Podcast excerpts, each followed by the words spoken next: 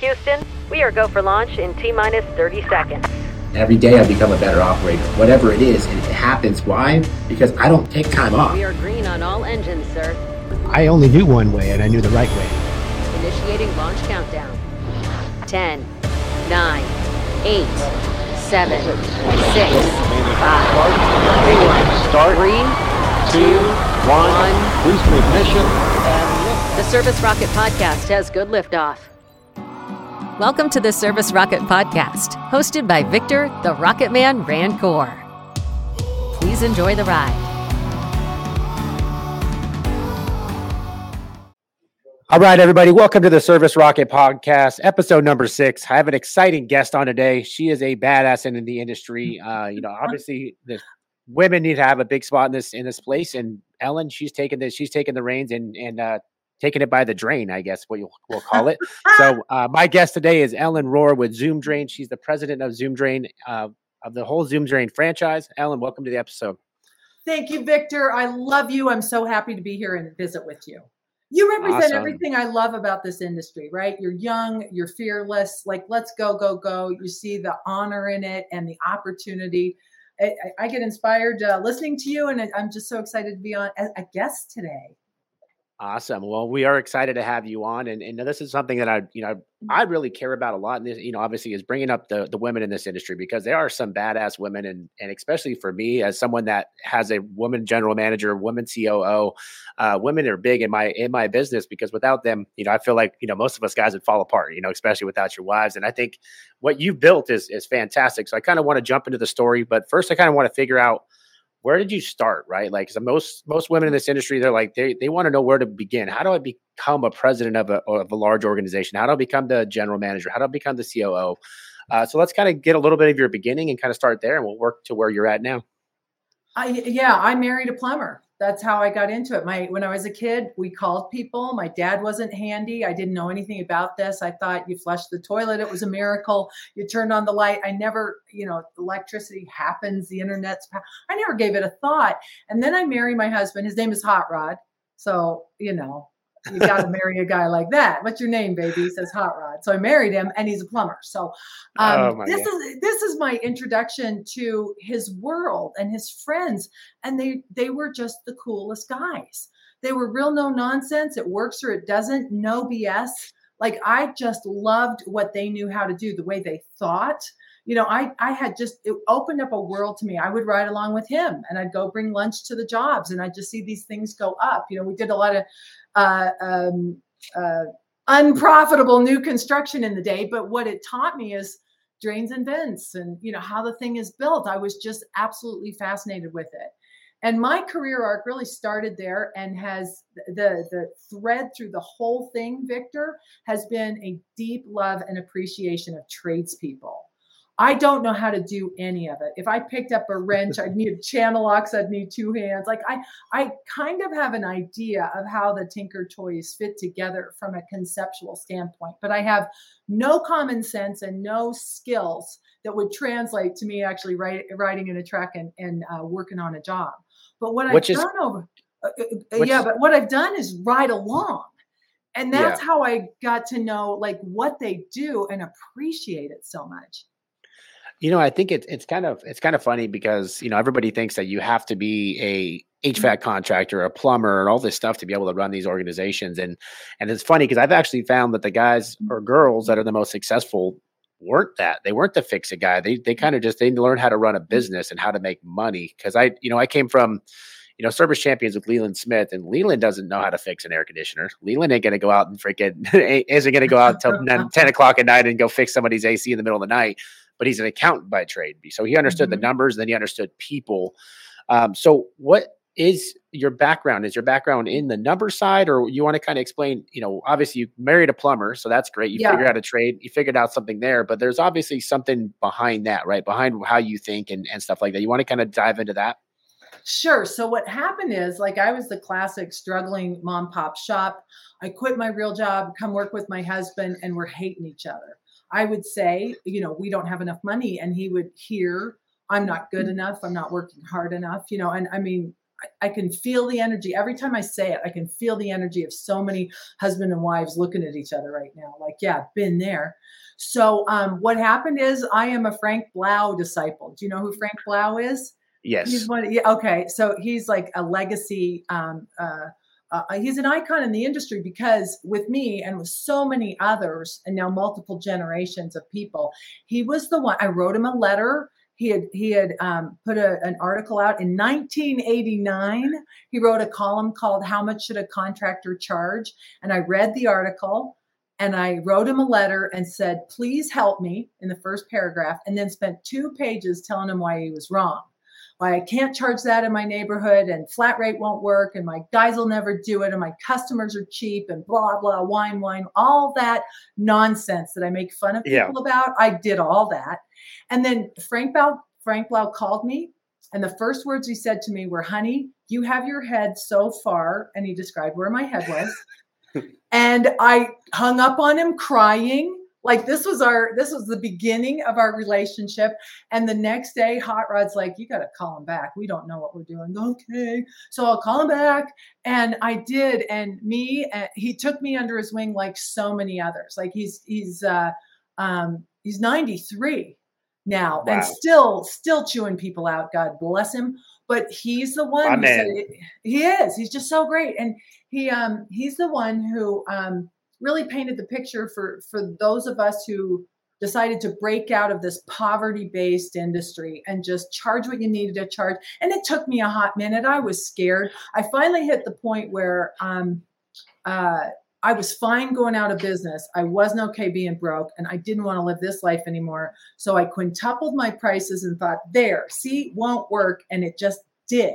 We got out of debt as fast. As, I mean, there's no substitution for being priced right. I don't care what your strategy is, what your plan is. If you're not charging enough money, you're not going to make it. You have to be premium priced. And I see you shaking your head like you're on the same page with this. Oh, Well, you know, obviously, I didn't grow my business just magically by charging the being the cheapest in the market, right? Like uh, people yeah. are like, "Well, how do you grow your business so fast?" Well, you have to price accordingly. And you know, I was just I was just telling you, I just acquired a plumbing company about an hour and a half, hour and forty five minutes away from me. Forty four years in business. They went from the the dad and his son in the truck trying to fix everything forever, and then finally they were they were on time and materials all the way up until last year. Okay, so time and materials, wow. not making any money uh, they started getting more into best practices, started charging a little bit more money over the last year, and they saw a little bit of change. Well, I took over the business two weeks ago, and and I almost doubled the prices again. And they're like, "Dude, we can't sell this shit." I was like, "No, no, no, no." They weren't doing any financing, so like they were they weren't financing, but like my, my customers can't afford it. I was like, "No, because they don't have that much mm-hmm. cash. We have to finance these things." Like they're like, well, "We can finance it." in the last two weeks, all of a sudden we got financing in there. They're selling these projects for like, you can charge this much. I'm like, yeah, because no one has $10,000 laying around, $15,000, $20,000 laying around. Now we finance it. And it's crazy because now they're like, all of a sudden they're like, we can't make any money to, oh shit, we're going to make a lot of money. And it's crazy seeing the, the, the light bulb go off in these people's heads. So you deal with contractors all over the country, obviously with Zoom Drain franchises and stuff. Are most of the people that are buying your franchises, are they current plumbing companies? Or are they just people just, hey, I'm looking for a franchise to buy? Yeah, well, it, it, it's both, and I'll, I'll tell you a little bit about the evolution. But going back to like the the previous question, just to wrap that up, my experience with Frank Blau put me firmly in this skill set that I figured out how to read and use financial reports under Frank's tutelage and then just like it was like being born again. How do I not know this? I am a college educated woman. I've been in how do I not know? I was like I was preaching. And so I built my career really on helping mom pop shops figure out their asset from their elbow. I wrote a few books. Where did the money go? How much should I charge? Mm-hmm. Weekend biz plan, bare bones biz plan. Just the idea of like, here's some basics to put into place. I, I am not a master, I am a generalist, but the two areas that I have some expertise in are on the financials. Now, you know how it is when you get bigger. Now, we have investors and we have spreadsheets and all. It still comes down to profits and cash. Every yep. day, profits and cash is how you add value to a business. It's where your wealth is going to come from. It's where your bonuses and your the money to invest in another business. All of it comes down to profits and take it in cash. And so those basics have served me my whole career. I had a stint with Benjamin Franklin, the punctual plumber. Here's how you get the title of president. You're the first one in. You're the first one That's- in. I was the first employee at Benjamin Franklin. So I said, I'm the president. and, and was I uh, just like career wise to career advice to the sisters? Just say yes, even if you're unqualified. If it's something you want to do, I mean, how many times have you been in over your head, Victor? Um, I just pretend. I'm still pretending every day that I know what I'm doing. So I'm it's pretty much every day I'm in over my head. But you just got to act like you belong. Act like you belong act as if and you know it's this emperor's new clothes thing. Like nobody has it all figured out. Jim abrams and this is my connection with with leland smith you know these guys are old school and they know each other. And jim abrams is the one who, who um uh you know he taught me these basics. He said on the day we sell this company for a hundred million they ended up selling it for twice that you know when they they uh, were sold to direct energy and then authority brands. I mean i'm really proud of my little piece of history as as part of that that um, uh, entity. But he said on the day we sell it for 100 million there's going to be a dozen things deeply wrong with it. Like so get over it. It's never perfect. It's never done but does it generate profits and cash is really you know this guiding light and that had a big impact on my philosophy and on my practices but over and over again i have just um, made friends I am someone who is friendly. I'll make friends. I'll call somebody up. I'll call you up. I'll ask questions. I like to get um, in front of a room and hear what other people are saying because then I'll stay and listen to the other speakers. Like I just, I've been to a hundred, hundreds of shops. I've talked to thousands of contractors. So overall, I just keep absorbing um, things. So I listen, I document, I disseminate, and I redo it over and over and over. But I've never actually turned a wrench right? I'm just Yeah. the one who's going to facilitate the growth of this company. And that's where you find a very valuable career arc. Hey guys, I hope you guys are enjoying the Service Rocket podcast. This is your host, Victor Rancour. Exciting news we had some tickets open up for the Service Rocket Growth Summit. It's October 20 through 22nd at Resort World Las Vegas. You're going to want to be there. We have some of the best owners, operators, trainers, and motivators in the country all in one place coming together to help you guys grow your business, grow your sales, and hopefully grow in life. So if you haven't got a chance yet, go to servicerocketnetwork.com. Go ahead and get signed up today. Cannot wait to see you guys in Vegas. I think it's, you know, a lot of times contractors, they don't want to step out of their comfort zone. They don't want to ask questions. And there's so many, there's so many good people. Cause I remember when I first started, I was real nervous to ask people or really nervous to go learn from other people. And also had an ego like I didn't need to go learn from other people. I know best, right? Mm-hmm. And then all of a sudden you realize how many great people are in the trades and how many great people that have already done it. They're like, hey, dude, I don't want you to go through the pain that I went through. And and I think I have that I have that conversation a lot. There's like I had a, a he's now a partner of mine. I had a conversation with him last year and I said, look, dude, you're going to be out of business in a year if you don't fix this. And I went over his financials and I'm like, this is what's going to happen. No, no, no, I got it figured out. I'm going to do this, this, and this. And I said, okay, cool. I'm going to see you next year, but I already know you're going to be in a bad position. And he didn't want to tell anybody, didn't want to talk about it. Finally, he calls me like a month ago and he's like, Hey, this is what's going on. I'm like, dude, you're like almost out of business. Like, you got to fix this hat. Like, you have to, this light switch has to go off. So, talk about that too. So, like, obviously, there's a lot of things that people can tell you, right? Like, Hey, I'm doing this, this, and this. How are you able to absorb it and then obviously implement it in your business? Because obviously, there's, you know, a lot of people can talk, right? Like, even at my event, people are going to talk on stage and tell you all this wonderful shit but then you go back home and you don't implement anything. So how do you make implementation part of what you do? Oh, this this is such a good conversation. I just love you. All right, so um, the way we're going, I'm going to dove, dovetail it with our last question too. So the way we're growing our franchise, the way we originally started, is I called my friends. So I called Ray Grimaud, uh, Ray the plumber on Long Island. I had worked with him as a consultant. I absolutely adore him. I said I'm starting this new concept, and he's like, I'm in. I want to do it. So he comes on board. So he's a contractor doing plumbing and heating and he adds up we call it plus play he adds zoom drain as another department another business another vertical and he's part of the team. And our original franchisee sam marciso up in long island uh, um, new england was our second one and they're they're tracking um, uh, six million in sales this year and uh, just like going like this. So excited for them. So these guys my the original zoom franchise partners jim Criniti was a uh, consulting client of me and Al Levy, who's our original partner as we got started. And I got my friends together. And Jim had a very franchisable business. So we decided to take Zoom Drain. He, he already had the name, he already had the systems. Al was already working with him. So we got the systems really tight there. And then we attracted people who were also doing contracting. Now we've expanded to the point where, just like you will with your service techs, you need some experienced guys for safety so you don't hurt yourself, so that you can ease into this.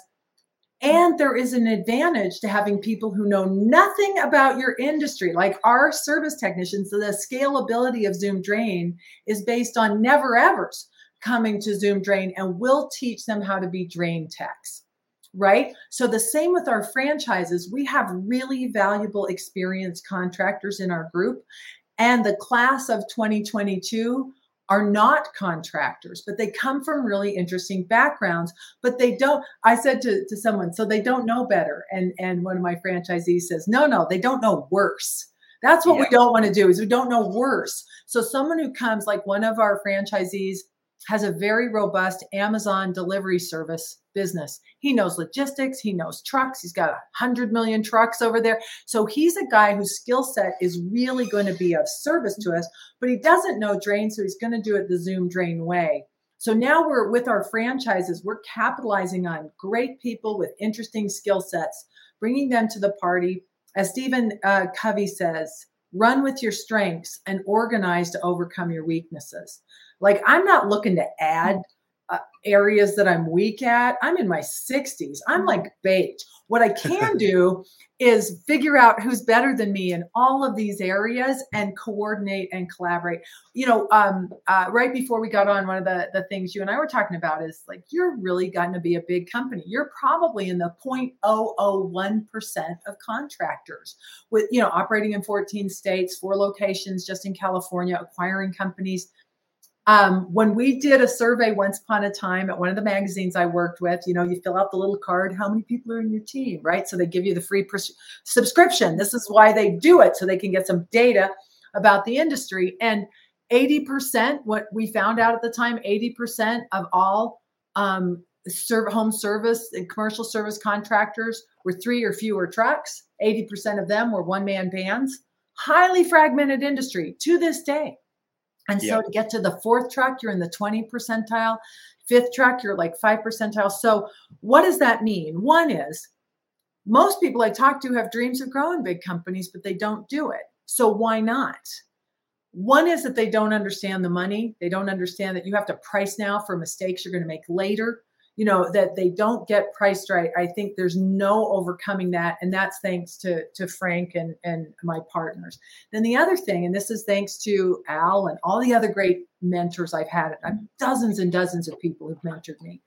Um, it's the systems because you have to be willing to not get in the truck you have even yeah. if you know how to get how to do it you have to get out of the truck and that's so hard i know that's a top that's a really common topic on podcasts and on on stage it's it's still difficult for me like you know obviously on my background like i was a technician i was a sales guy like and, and now i run this business and i'm like it's hard for me like even now like to not just go get in the truck because I I know no matter how much I train my guys, there's never going to be a better sales guy than me in my in my organization. I I hope so. One day I hope I have one, but I just feel like it's just so it's so hard for me. And like, and I feel like a lot of guys don't realize it. Like a lot of business owners, they'll get out of their truck but when shit gets a little sideways or something weird, they jump back in their truck and they think they're going to go save everything. And but that actually sets your business back even farther, right?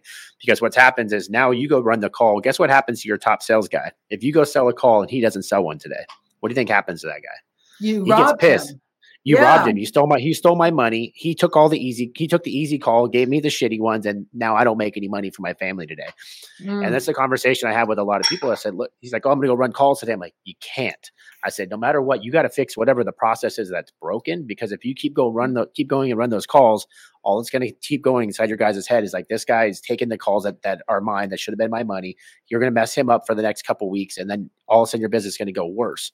So, so good. It, but it's now, it, now it is in, in this though. But now, if I did have the skill set that you have, and my partner Jim is like that too. He's very good at everything he does. He's super detail oriented former military guy you know like he is he's got everything he observes everything. So it is painful. You go in the truck and you see the missed opportunities and you see this and you don't want to jump in.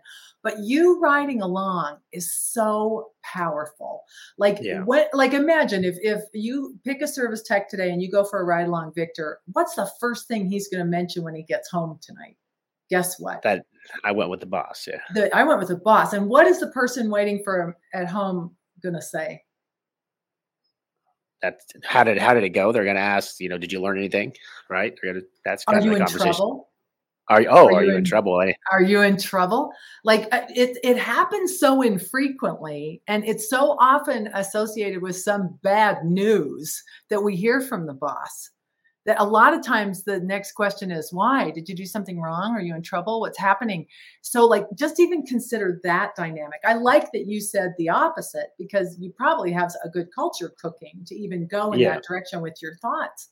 We want it to be a cool thing. Like if that if uh, you or I go on a ride along, it's how can I help? What rocks are in the road? What do you need? What's the one thing I could share with you today that might make your life easy and more uh, more profitable? Like, what can we do to help you today? Is really what we want to have happen. And for me, oh, it's been it's been humbling sometimes to ride along. I'll say, what do you hate about what we ask you to do? Well, you have to enter this here and this here and this here. Why don't you just combine it. And you just see these really obviously dumb operational things that we're asking them to do that you're like, I'm sorry, let me get rid of that. Or here's Yeah. why we have to do it, at least for now, you know, till Service Titan can help us do something better. Yeah, and, and a lot of times you have that conversation because you're you're out there, you don't realize it, right? Like you don't really like even for me, like I didn't realize how repetitive our contracts were, our paperwork. So every time they sold a job, we were doing this, this, this, Exactly. this, this, and it was all completely repetitive. And they're like, dude, it takes me an extra 45 minutes, and that 45 minutes I could be out making more money. So little stuff like that you can pick up doing ride-alongs, or you know maybe your your employees don't understand the why behind why you do things, right? Why do we do our process this way and not this way? and no matter how much you can't hold their hands the entire day so they're when they get out there they do they they're they're they might do the process a little bit but they might skip the little bit that makes that makes that cake right and Mhm. all of a sudden you go out there and they're like oh i get it now i see why you're asking that question there and now i can see why what it did with that customer and it, it could just flip that switch or just reset them because in the hvac industry like plumbing is pretty much year round right hvac mm-hmm. we have summertime is like we make our lion's share. That's the easiest time in the world to sell. A drunken monkey can sell in the summer. So what happens like this, as soon as it starts cooling off, those guys that might have had great processes in April and May, their processes went to shit for three months because everything was so easy to sell. All of a sudden, come fall, it's hard to sell again because they they're skipping steps in the process. They're not asking the right questions. It's not 100 degrees outside, so they're like, then they start freaking out, like, oh, I'm getting all the bad calls. It's like, no, you just forgot the process, and that's something like so. Usually, like end of September, October is when we do a lot of training, a lot of ride-alongs training and stuff like that, just to get the guys' mindsets right. Because in, in HVAC, we only we have like four months of just super easy sales, and then it becomes difficult again. Does that make sense? It's so good. And I, what I what I want to underline about what you just said is even guys who use systems who are really good, well trained, understand it all, they can fall off the wagon. So Oh, you just have to go back to the the processes. So if you have new kids who don't have it yet and then they start to get good, we can think that oh they're good forever. We don't have to Yep. pay any attention. And then that's the guy whose keys are on your desk one day and you're like what I thought he was happy here. How did I miss him? You know that that it's this constant thing. I think one of the um the lessons that I'm relearning because I've been here before relearning is that um, our franchisees really have so much to offer each other. Our team members have so much to offer each other that the seasoned guy buddying up with the new kid, new kids buddying up together. We've had some success putting two newly graduated apprentices together because they feel safe not knowing it all and they can kind of help each other out. But this idea that um, it's not just top driven, it's organic, and that if we spend some time sharing the why, like why we're doing this, what makes your your you know your heart sing, what's the the thing that gets you out of bed every day? Is it that you know part of it's the competitive nature part of it's the the honor and the glory of the trades helping a brother out live a good life? Maybe in our case you don't have to go to college necessarily and you can make really great money and here's a you know recession proof pandemic proof season proof job you know that can turn into a career for you. All of these things drive us and when you do spend some time sharing what's in your heart mm-hmm. like that then some of the details just get a little less thorny and the team members will figure them out for you like i always say your front line knows what the problems are and knows how to fix them why don't you ask them Why don't we talk to those guys and find out, well, here's a problem, or here's something I found with the workflow, or they're just smarter than me. And um, when I fail is when I fail to do that. Yeah, it's and I, I think that's something that happens in a lot of organizations. It happens to me too because obviously I do I'm doing a million different things. So I always get I'll get distracted, and it's hard for me because when I get distraction, it's like anything. If you don't focus on it, then it, obviously the kids. If you're the if the cats or what's the what's the saying? What's like when the dad's the, away, the, the kids will play, or the, the cat's away, the mice yeah. will play. When the yeah, cat when the cat's it. away, the mice will play. And, and, I and I run into that a lot because I'm trying to do so many different things. And then, you know, I come back and it's like, fuck, I gotta go try to reel it back mm. in. No matter what processes I put in place. If you're not if there's not someone there driving it every single mm-hmm. day, then you start having issues. And and I get to that and I'm like, and I get mad and I'm like, it's not their fault, it's my fault. It's just human mm. nature. Human nature is is is not is to do the easiest possible thing, right? Any easiest possible thing you can get away with is human nature for most people. It's not for you know for self starters, but for a lot of people, that's how it is.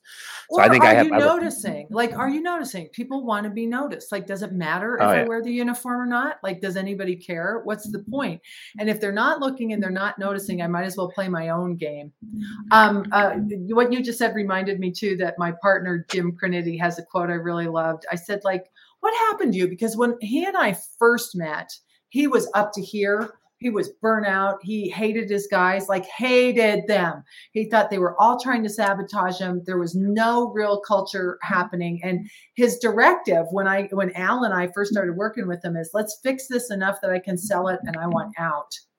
And then what happened as he went through the process of talking to the guys, working on the manuals with them, riding along with them, getting to know them, he said to me, it was never them, it was always me. And I no longer blame my employees for my failures. Now, what yeah. a great evolution. And, and now everything we do is really designed to help them find careers and maybe pass to ownership and, you know, meaningful uh, jobs and positions. Like we don't want to be the executives forever. We're looking for this next tier of of people to come and, and take our jobs. And boy, is that an exciting prospect you know, and a lot of people are so like a lot of business owners are so scared of that, right? They're scared of their people leaving. They're scared of them go start the business. And you know, I've had I'm about to have my fifth employee leave and go start their own business. And the other four have been wildly successful. They're all making great money. They're growing great businesses.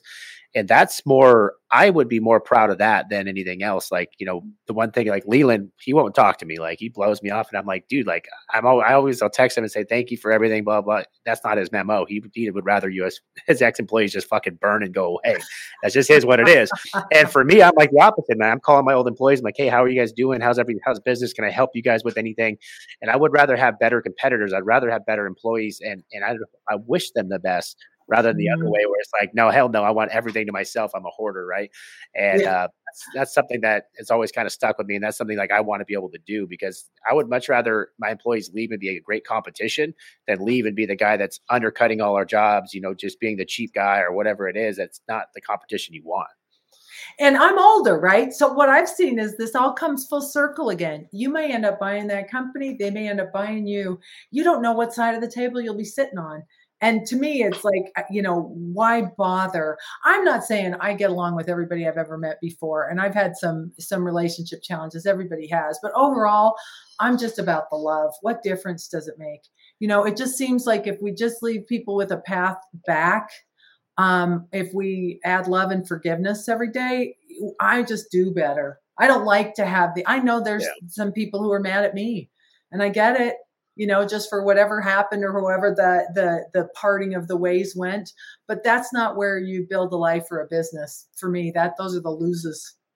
Yeah, and and I, I feel the same way. So we have Zoom Drain. Obviously, you guys are growing quickly, and I saw I heard you say earlier, right? Like you're you guys are taking people from other walks of life, other trades, and training them how to do drains. You want to talk a little yeah. bit about that and how powerful that's been with your business? Well, this and this goes back to Al Levy 101. I mean, uh, First off, here's the best tip I can give. I do not tolerate trash talking employees. So when people say you can't find good people out there or kids today don't know how to work, I think, well, I wouldn't work for you if I was a kid today. And I'm going to take advantage of the way you're talking about people and make a welcome home for them. So, like, first of all, start with an assumption that kids today are awesome that people are looking for meaning and a good job and a career perhaps and a way to support their family and buy nice things and do what they I mean like let's just start from the assumption that there's great people out there. Someone will say I can't find great people and I'll say there are 2 million people in your market area and you can't find 5? Do you think it's them or you? So like really take responsibility for the energy you're putting out there in terms of what your belief about mankind is and watch yeah. your words. Watch your words and act as if, even if you think it, don't say it because you're just putting power into that nonsense. You can't find anybody. Well, great. You could be right about that, or you could be rich. So knock it off. So start from there.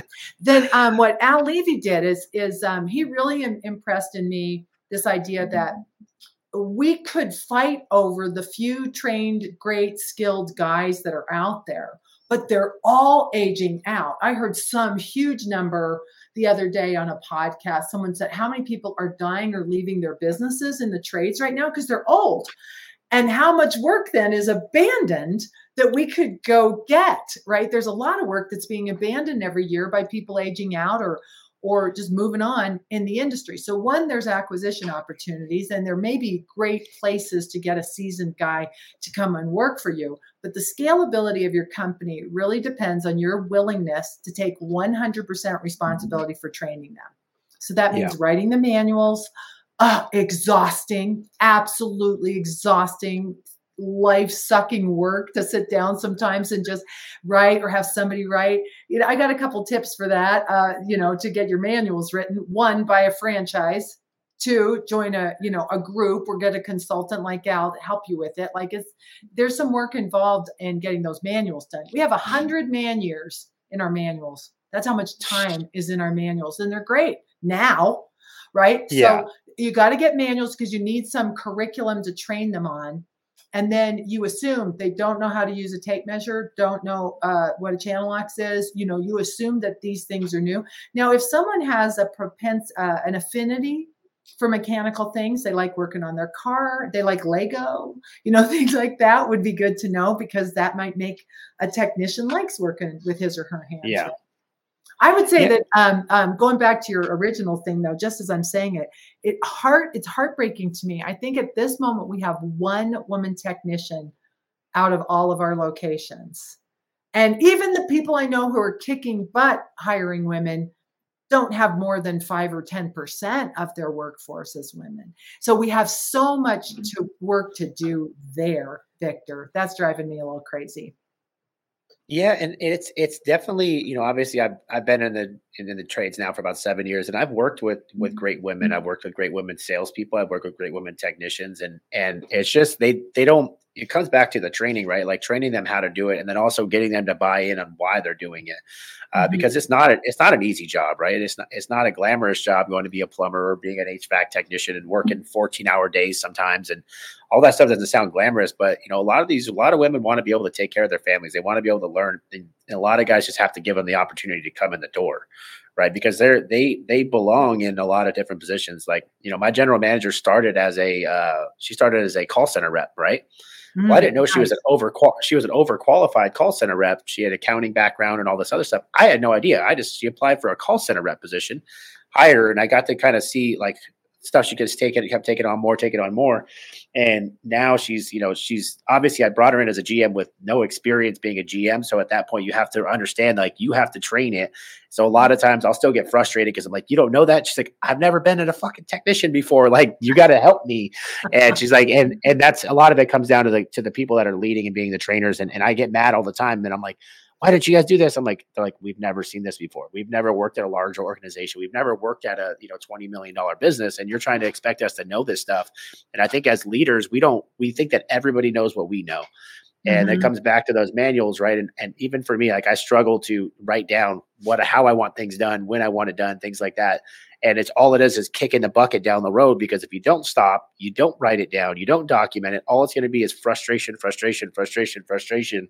And you know, I've ran into it plenty of times, and I still run into it today because it's it takes a lot of time to write your stuff down, especially as a as an entrepreneur. You're busy all the time. Hire someone like Al. Hire someone to bring them in and have them write it down, and just maybe start documenting what you what you do every day so someone else can take it off your plate because I've I run into the same thing still, uh, which is you know embarrassing to say, but it is what it is. It is what it is. I'll tell you, here's a really practical, very mundane tip for you. If I'm communicating something to someone and they're not writing, I stop talking. Where's your notebook? Where are you going to put that? How are you going to remember this? We're all too old to remember stuff. So, like a verbal communication is merely a suggestion. No one can hold you accountable for that.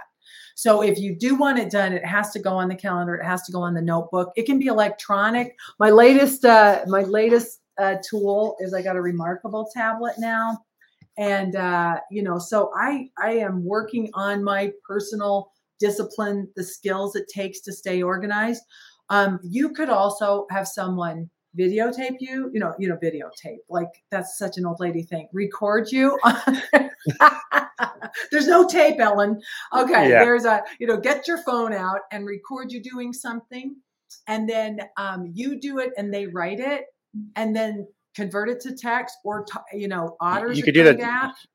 Yeah, right? you could talk you to text, and they could trans they can transcribe it for you and do all that yeah, stuff. Like those, like that seems like really obvious and simple, but we bypass a lot of opportunities day in and day out to just use those mm. tools to help us get stuff written down. And the, yeah. it's just discipline, right? Just the mm. discipline to do it. So we've gone from grand picture to like, you got to get a notebook. so with that obviously you know circling back to the bringing people bringing technicians in from outside the trades obviously it's important you have to have great tradesmen in your business already because you the blind can't lead the blind, right? Like that. if you have the if you have somebody coming in to train a new technician and that guy doesn't know what the hell he's doing, it's going to be an issue. So when you guys are bringing new people in, you know what is your training process? How long does it take for them to come in as not knowing mm-hmm. much to becoming a drain tech for Zoom Drain? Well, one of the cool things about doing just drains, and I am a niche girl, I really like having a you know a narrow, deep path here. We start with um, the cables and the jetter, and the locator and the camera. So basically, they've got to learn four tools, and they're all packed into our super trucks. And the trucks match the manuals, and the trucks are all the same. So you know, setting the stage where you have the the um, uh, concrete info, the concrete tools, and then we have the abstract of the manuals. So the abstract is like written words. And you know, if someone's a really great technician, if you run into this, they may not be a good test taker. They may have attention deficit challenges. Are you relating to this at all? I mean, I yeah, see this all so, the time. So I went through I went through uh, you know service champions training. I didn't know anything about being a technician, and I pretty much failed the class. Like I was falling asleep in the class. I think they were like they only pushed me through because I was a good communicator, but otherwise I'm like, dude, I it just I couldn't study. I have a hard time studying. I have a hard time. I'm actually pretty good at tests, but I suck at studying. And I remember going through the training, and they're like, dude, like you got to get your shit together. And I'm like, dude, this is so boring. I can't sit in class all day. Like, let me go in the field and learn. And it's I think that's a lot of people in the trades is like, dude, the class stuff is is is mundane and it's not exciting and it's really hard for them to learn that way. Um, is there a lot of your stuff in in the field, or are you guys mostly in the classroom when you're doing your training? Well, ideally, it would be um, like as a teacher, you want to present information from an auditory standpoint, visual standpoint, and then hands on kinetic. So you're also working with your hands. So we want to do all of that. So there are going to be manuals that you read, and sometimes you read aloud. It's also good because you can get a, a a, a read on whether or not that guy is functionally literate or literate in English. Like these are things yeah. like we should pay attention to. Are we expecting to read stuff and they don't really know how to read very well? Mm-hmm. That that's something that we could help with and make you know make your training um, accessible to people who might need help with English as a second language or um, uh, you know, just with whatever learning um, challenges that they might have. So there is the manuals, but right now, uh, um, we have, you know, we like to build out a training center. Although you could use your own plumbing or your mom's plumbing, or you know, you can go to someone's house or your commercial uh, clients and say, hey, we're going to train at your place today. You'll get a clean grease trap and we get a train on real equipment. So, how's that? So, you know, things like that. And then um, uh, on the job training is usually no training on the job training is usually somebody watching someone else for like 20 years and that is not very effective unless you leverage that on the job training with a checklist and a and a an assignment. Okay, today you're going to do a Sloan valve on the urinal. Yeah. That's great. I'm going to ask you about it when you get back. Here's the checklist. Let him do it. You watch unless he's going to hurt himself. Like you get some direction and leverage the moments that you have on on the job training, then you're going to be able to escalate that training.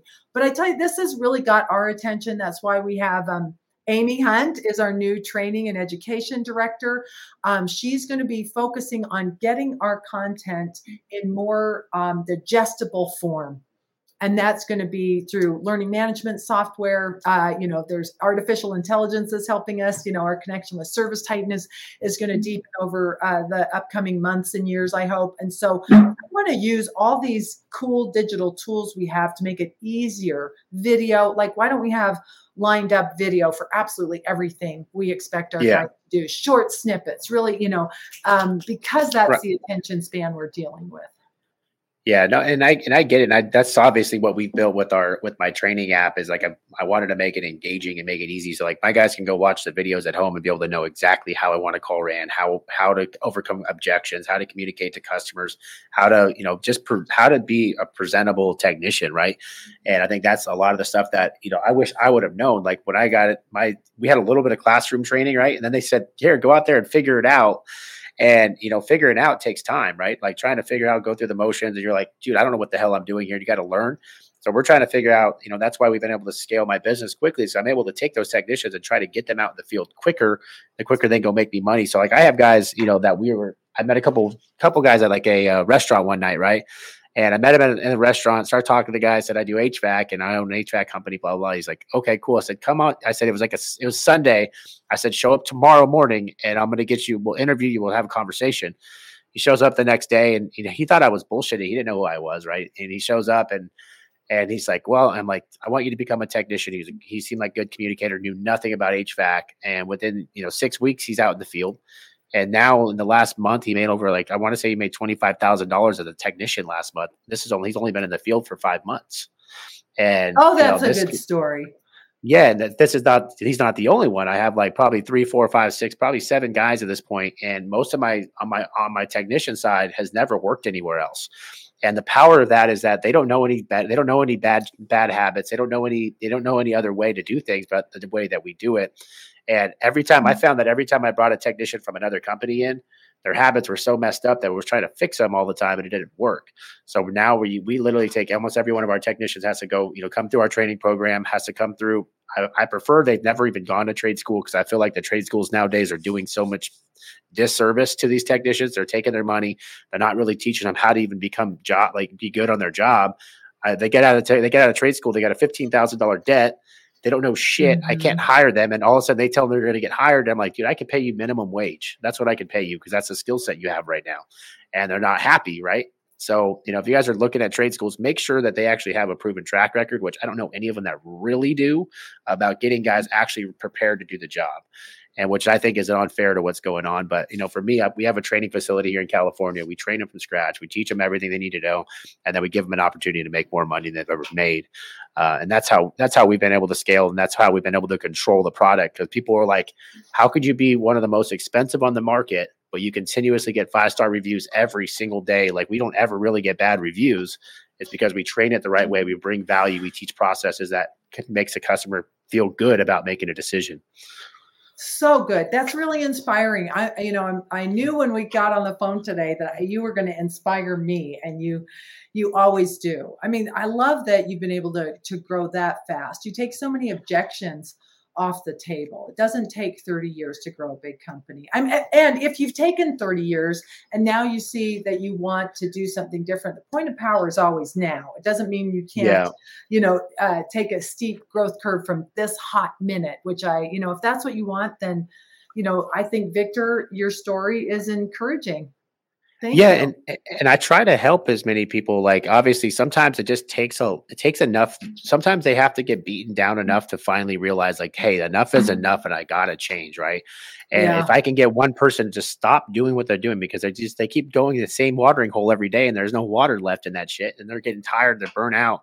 And even the, the company I just acquired, the guy's like, dude, I'm at my wits end, right? And now I'm- I made him a partner. So I rolled I rolled him into Absolute Airflow, and now all of a sudden he's like, "Holy shit, this is different!" Like I wish I'd been doing this for the last you know 20 years. I would we wouldn't be where I'm like, yeah, this is the same thing I preach to people every day. Stop doing what you're doing because if it's not working, stop it. Like just do not do it anymore. Take that shit out back and shoot it in the head. Like we're done. We don't do this. and like I had to have the conversation with his dispatchers day one. I'm like, they were about to do a they're about to go do a dishwasher install, and I'm like do we don't do dishwasher installs anymore. Do you go ahead, we'll have a referral partner. They can go install dishwashers. I'm like, they're like, why? And I'm like, what are we going to get out of that? 500 bucks. Then we scratch a floor. How much money do we make?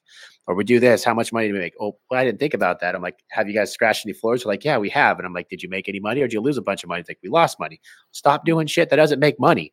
Uh, I had a guy, he heard me on, his wife heard me on a podcast I was on about a month or about two weeks ago and he's a plumber in uh I want to say he's in Pennsylvania, right? A plumber in Pennsylvania. Husband and wife running the show. They have, it's him and one other technician. They're not making they're not making the money. They want to grow. The wife wants to grow. Well, the wife reached out to me. She found me somehow. She hunted me down. She said, "Hey, I got to get on the phone call with you." We started talking to him, and and the same thing. She's like, "I want to make money. We keep doing the same shit over and over. What do we got to do?" And I was like, "Okay, what jobs do you do?" They're like, "We do this, this, and this." I'm like, "Do any of those make you any money?" They're like, well, they get us more customers. I don't give a shit how many customers you have. Is it making you money? If it doesn't make money, stop fucking doing it. Mm-hmm. And a lot of guys just have a hard time. Just they want to take every single call and every customer and everybody, and you just can't do it.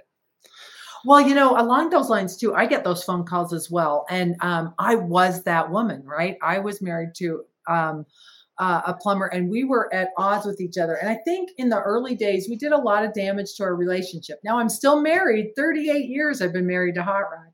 But at first, um, we did so much damage that I don't think we would have ever recovered and continue. So we couldn't work together. Like the scars were there. People do things to people they love they would never do to an employee or a stranger or anything oh, yeah. else, right? There's a lot. There's a lot of those dysfunctional family businesses out there, and my encouragement is you don't have to work together. We decided not to work together. I had visions of a big company, and you can see I'm living my dream. My husband has no interest in this. and so, what was happening, and this is often the case, is I wanted my husband to be different. Is that going to go anywhere? Are you going to have a good relationship if that's what you're after? I wish you were different. I mean, now I look at it and I realize that was just a path that was going to break us up. So if you don't, if you guys aren't on the same page, either father, son, or husband, wife, or brothers, like you can go. I know that sounds awful in the moment, but it was the best thing for us because we allowed each other to be who we wanted to be, to do what we wanted to do. And that's why we're still together.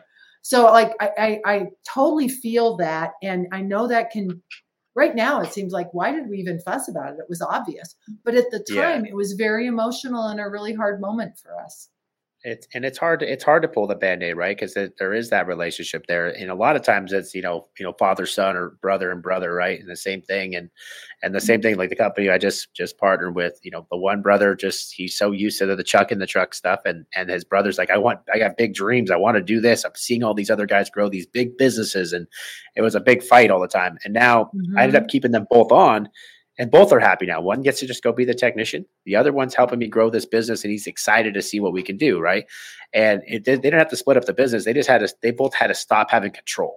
and once they realized they stopped stop That's having control, that's a nice option. Yeah, That's a really nice option. Yeah, and yeah, so, you know, um, Mary Jean Anderson. Do you know her? Do you know her yes, in uh, Anderson? In San Diego. She's in yeah. San Diego, and I, did a podcast with her uh, for PHCP Pros Behind the Wall. It's so good. She's so interesting. I've known her forever. And I don't want to tell her story. She's the one to tell it. But her life was really um, uh, a series of who's going to be in charge and back and forth and this and that and and the K Spears too, Radiant Plumbing in Austin. Low ego, big mission with those two. So husband wife team who are willing to step into CEO and get out of CEO, and the other one would step in, and then they had another person in. Like they were willing. Small ego, big mission is a great way to run your business. Like who's the best person for the job at this point in your career is is some is a conversation to have in any business, particularly in a family business. Oh, 100%. Well, Ellen, we're kind of getting to the to running out of time here. I mean, you can always talk all day, all day, all day, all day long. Yeah, we can talk all day long, but I am excited though. Ellen is going to be speaking at the Service Rocket Growth Summit in October. Uh, she's going to be part of one of our women's pa- women's panel where we're trying to bring up, you know, women in the industry little bit different. So I'm not going to be talking about what it's like to be a woman in the industry. We're going to talk about the things that you guys are doing to impact the industry and and how we, we think going forward how we can it continue to grow. And we hope that it can inspire more more women to step into executive roles, leadership roles, technician roles, stuff like that is, is what my goal of this whole thing is. So I'm excited to see you in October. It's the first time we're going to meet in person, so it's going to be pretty exciting. Um, Well, you guys I'm a have big fan. So uh, I'm president of the the Victor Anchor fan club. So just so you know. So if anybody's looking to, if anybody's listening to this and they said, "Man, I, I really am interested in what it would be, what it would take to become a Zoom Drain partner, own a Zoom Drain franchise," where do they, where do they go? How do they have that conversation? Uh, can you give a little detail on that? Absolutely. So um uh zoomdrainfranchise.com. Zoomdrainfranchise.com is a great place to go. You put your name and email address in there and then you'll be on our list and you'll reach out uh, reach out to them or you can email me ellen.rohr at zoomdrain.com. ellen.rohr R O H R at zoomdrain.com. Awesome. And if you guys haven't reached out, even if you even if you guys just have questions, conversation, Ellen is someone that you can just reach out, have that conversation, see if it's a good fit, a fit, or maybe she could even give you some direction. She's great at that. So you know, obviously, I've had multiple conversations with her. and It's always been. I, I think I feel like every time I leave a conversation, I learn a little bit more. Uh, me that's too that's for the- you. that's what Me this is all you. Well, Ellen, I'm excited. I'm excited for October. I'm excited to see what Zoom Drain's doing. I know I've seen you guys trucks now in California all the time. I see them driving up and down the freeway. You know, the funny thing is, the first time I saw it, I'm like, that's got to be a Dan Antonelli truck. I didn't know at first, but I'm like, I called Dan. I'm like, hey, who's this? He's like, oh, this is, a, oh, that's a franchise. I'm like, I thought it was just a new comp or a company had rebranded in my area. So the trucks stand out. Um, it seems like everybody that you know does business with you guys is really happy. So uh, reach out to Ellen if you're interested in partnering or, or creating a, a Zoom Drain franchise. It's a great opportunity to make some money for you and your family. Ellen is a pleasure. I can't wait to see you soon. And uh, we're going to talk offline a little bit about some other stuff. So thank you guys for tuning in. Thank you guys for tuning in to the Service Rocket uh, podcast episode number six. Uh, we have an exciting guest on. We just got done mentioning his name. Dan Antonelli is going to be on episode number seven, uh, coming out next week, talking about his new book uh, from uh, from Kick, uh, KickCharge Creative. He's also going to be speaking at the Service Rocket Growth Summit. If you haven't got your tickets yet, go to servicerocketnetwork.com, get signed up today, and we cannot wait to see you guys in October. See ya.